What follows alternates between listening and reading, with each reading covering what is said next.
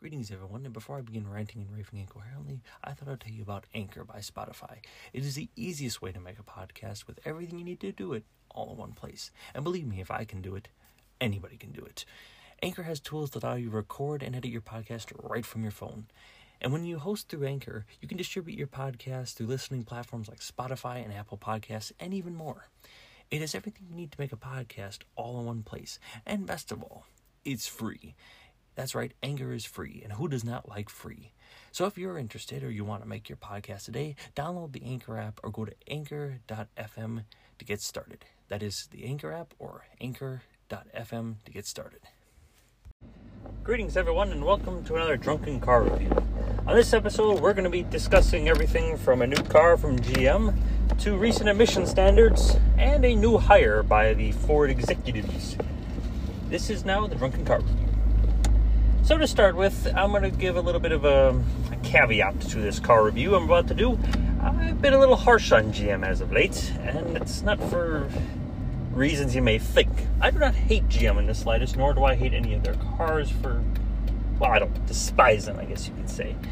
Like I said, it's not that I hate GM, it's just that I'm more or less disappointed in them. For years, my family drove GM cars. It was the only car we ever really, well, drove at all. We just loved them. I mean, for years we owned a car that literally took us everywhere. I mean, I have some of my greatest memories in a GM car. My family owned an old Yukon, and that thing took us everywhere. I mean, family vacations, day, trips to school. That's our favorite car. Was built like a tank. That thing literally hit deer, got rear-ended, and that thing just kept going. Uh, but what turned us off to it was a recent purchase of a Suburban back in the government motor years that wound us turning us off to GM. It was just wasn't built well. The plastic squeaked, the car had problems galore, the transmission went out, well, not that many miles into it, and just overall, the car was just a disappointment. And with recent constant recalls and other huge problems popping up left and right, it's just been hard to get back into GM because, well, it's just too disappointing. And to be honest, I kind of took that into a lot of considerations when reviewing a lot of the cars I looked at by GM. But a recent one made by Cadillac, of all things, actually got me a little excited, actually, which was a surprise. The fact is, is that with the cars like the Lyriq coming out, that weird-looking thing, it, it, had me nervous for Cadillac. I think that they maybe go the way of the Dodo, in my opinion. Back to their old roots of boring, useless cars. But that opinion kind of changed with the new Cadillac CTV Blackwing. Now the Blackwing has kind of been around a little while, but last edition of it was a bit uh, subdued. It had a little V6 engine that put out a good amount of power. It wasn't super impressive. The interior on it was a little lackluster, for anybody's opinion, and it just didn't feel anything like spectacular. Kind of felt like an old Camaro in some cases, just kind of dull. Another car that kind of dying off. But this new Blackwing is totally different. Just from the outside of this car, it is truly a spectacular vehicle. I mean, it just looks sharp by any means. It looks like almost like a classic Cadillac almost. Despite its racy looking lines and its awesome front end, I, it's just impressive to look at, to be honest. Now, it doesn't have so many cool features, the tiny, minute details that some of the older Blackwings or the smaller CT4 have had, but this CTV5 is impressive to look at. There's no way around it. Its swoop back design, its cool spoiler on the wing, its carbon fiber accents, it's just a damn cool car. And that's before we even get into what's under the hood. You see, I was concerned when they announced the new Blackwing, thinking, well, they got the Lyriq coming out. Oh, they're planning to go all electric. What is this thing going to be? Well, in my opinion, I think they let the leash off on this one. I think they uh, let the old people run free with this car.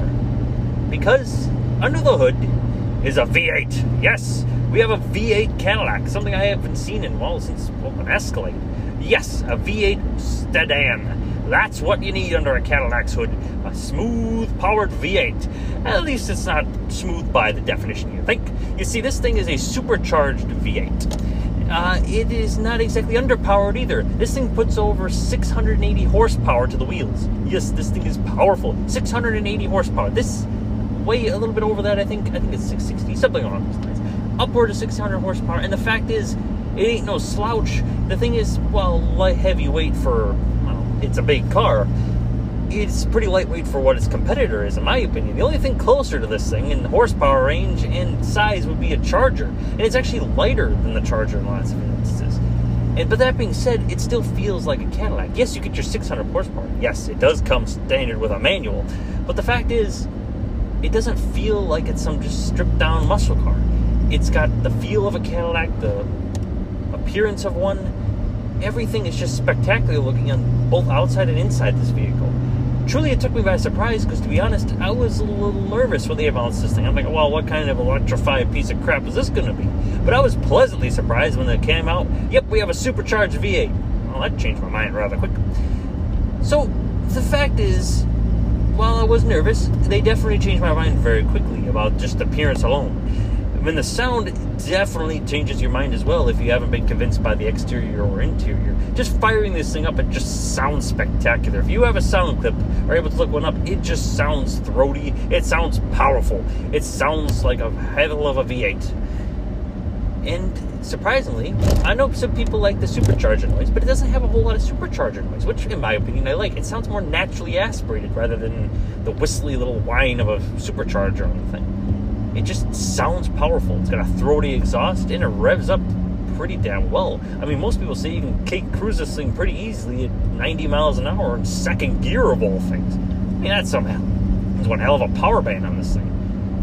And on top of all that, it rides like a Cadillac. Yes, it has the track performances of well any car you'd hope for to be competed with things like the M5 from BMW, but it handles like a Cadillac. A lot of people say that, well, you can ride over some of the roughest roads in the entire country, and yet it still feels like you're floating on a cloud. Because that's how a Cadillac should be. Yes, it's a Cadillac. Yes, it's a performance car. Yes, it is spectacular. It's a bit expensive by standard definition, but for what it is, it is super cheap. This car is actually under $100,000, which for a performance pack carbon fibered super car with 600 horsepower and a sedan, that's pretty damn cheap. It's really cheap. Hell, if I had the money right now, I'd probably go out and place an order for one. If you do have the money, I'd strongly actually suggest it. That's right, I'm suggesting a GM car, despite my disdain for recent vehicles they made. This is actually thoroughly impressive. Now, is this going to give you the luxury of a Mercedes Benz or the leather super fine interior? No, I mean, let's face it, GM interiors are kind of iffy. Even now, they've been upgraded, yes, and they look super sleek. But there's uh, some fit and feel issues that some people have with them. Like I said, I can't say entirely blame them. But that being said, it is still a relatively impressive vehicle by any standard definition of that word. So, if you, in my opinion, if you have the opportunity, if you have the money, and if you have the time, I would strongly advise you get yourself a Cadillac Blackwing. Because to be honest, it is probably one of the only cars, and hell, maybe one of the last cars that GM ever is going to produce that's, in my opinion, halfway decent. The problem is, well, the car is spectacular. It's kind of almost sad, actually. I mean, GM's saying that they're all going to go all electric, and this is kind of like they just let the old people off the leash for a bit to design the car of their dreams before they wind up yanking the leash back. And to be honest, even just with the car's size and that, you can kind of tell it's built for an electric future. It's got a it's pretty big for even a smaller sedan size, and it just kind of looks like it's prepped up for an electric car, unfortunately. And it's kind of sad, actually, if you think about it. And especially with the news I'm about to release later on in this episode, you can kind of tell it's almost like a last hurrah for Cadillac or anybody who likes these kind of cars. Like, it's all coming to an end, and they're just kind of going out on a high note, yes, but you can kind of tell it's kind of the last hurrah for people who make these cars. Uh, now that made that depressing for me. Anyways, let's go on to a little bit of news and move on from the depressing point of view I just announced to you all. Let's start off with some Ford news, shall we? A guy by the name of Mr. Field, or the first name I cannot remember off the top of my head, a former executive at Apple and at Tesla, has recently been hired by Ford. Now, his job is going to be to manage things like the autonomy sector and the electrified sector, and basically a large part of the company. Obviously, with their move like Lightning and other electric cars and the Mach E, Ford's definitely pushing a lot harder even to the electric thing, even though they haven't announced it as strict as GM. They're pushing hard in the electric market, and they've hired a guy that seems to know his stuff. And another big thing people are actually claiming about this guy is that while he's being hired, sure, to handle things like autonomy, electrification, and other things, the fact is, is that simply put, I think he has another role too, and I agree with some of these people. Some are saying that with the recent chip shortage and that, hiring a guy from a former Apple executive, no less than Tesla, they're actually implying that he might be he might be also being hired to handle the chip situation, a recent problem that they've had, and possibly even think about investing in well making their own chips, which I think is not a bad idea. I mean, Ford's always been a very in-house manufacturer, and if they could do that, well, that would solve their chip problem pretty quick. But it just takes time to build a factory, sure. So I don't know. I mean, it might be a good hire. It might lead some interesting electrified vehicles. So far, out of all the car companies I've seen making electric vehicles, Ford's is by far the most impressive. And I think that overall, I think it might not be a bad hire for them overall. Anyways, on to some other news. Yep, the depressing stuff. From New York, they have recently announced that, get this, they're going to ban all gasoline cars by 2035. Yep, joining California in their insanity. I've stated before why I do not think electrification is the future that everybody thinks it's going to be.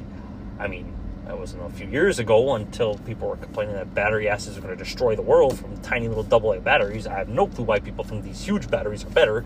Anyways, but the problem is there are a few problems with this. They say, well, by th- those times you'll have used electric cars on the market. The problem is with a used electric car, unlike a gasoline car, you can keep filling the damn thing up, and well, as long as there's nothing wrong with it, you can get probably this consistent gas mileage, maybe a slow decrease, and it's consistently going to run. The problem is I have with electric vehicles is that battery degradation begins to set in after about four to five years, which means that, for example, if you have a 10 year old electric car, you may not even get the 200 original mile range that it only had on it. Yeah, you may be lucky to get 50 or 100 even. And the problem, another problem I have with New York is I don't think they're putting in consideration, especially if you live in the city, where the hell do you plug these things in? That's the place that New York is not known for its vast parking structures and its great driveways and its wonderful parking garages. I mean, what are you going to do? Install every single parking meter with an electrified meter? Oh, yeah, that'll double your price meter charge on that thing. I mean, let's face it. Is this a good idea? No. I do not see how the hell they're going to get this to work, especially in only 15 years. I think people say, well, it's 15 years down the road. That's a pretty damn long time. But let's face it. Is it really? I mean, if you think about it, the movie Back to the Future thought that in 20 years we would have flying cars and 3D Godzillas or T Rexes plopping out of for advertisement. Where the hell are my 3D T Rexes, people? I do not see that on the road, nor are our cars flying. 15 years may sound like a long time, and it may sound like a big change could happen by then, but let's face it, less than 1%, about 1% of the cars barely right now on the road are electric cars. And while they are selling more of them, there's still a majority of gasoline cars. You can't just ban everyone outright from your city. What are you gonna do? Oh, that's gasoline car. Get that shit off the road. You're gonna what, arrest everybody who pulls into that city with a gasoline car? It's silly. I mean, I don't see where they're gonna make this work. I don't see how they're gonna get the plug-in systems to work. I don't see how any of this is going to work. But again, I guess I can't complain too much. At the end of the day, electrification is coming, and if most governments are smart enough to actually look to my solution, which I think is far superior, I think it would be better. You know what? Another thing I just found interesting, my friends, that I've just observed in my drive today. You never believe what I saw. You know how Tesla is always these gas saving vehicles? Well, you won't believe what I saw just pulling into a Dodge Ram dealership to look at what she appears to be looking at is a new Jeep. That's a Tesla and she's looking at used Jeeps. Ha ha! Oh, Tesla, oh, you got your Tesla, sure, but you sure as hell ain't for saving the environment. Oh, boy. Anyways, I'm kind of out of news and kind of out of ideas and kind of out of suggestions. Again, I have a few other things I'd like to talk about, but, well, let's just say we'll save them for another episode. Tomorrow, we're going to be doing something a little different as well. I've decided to stray once again. We're going to be doing the top five worst cars in history.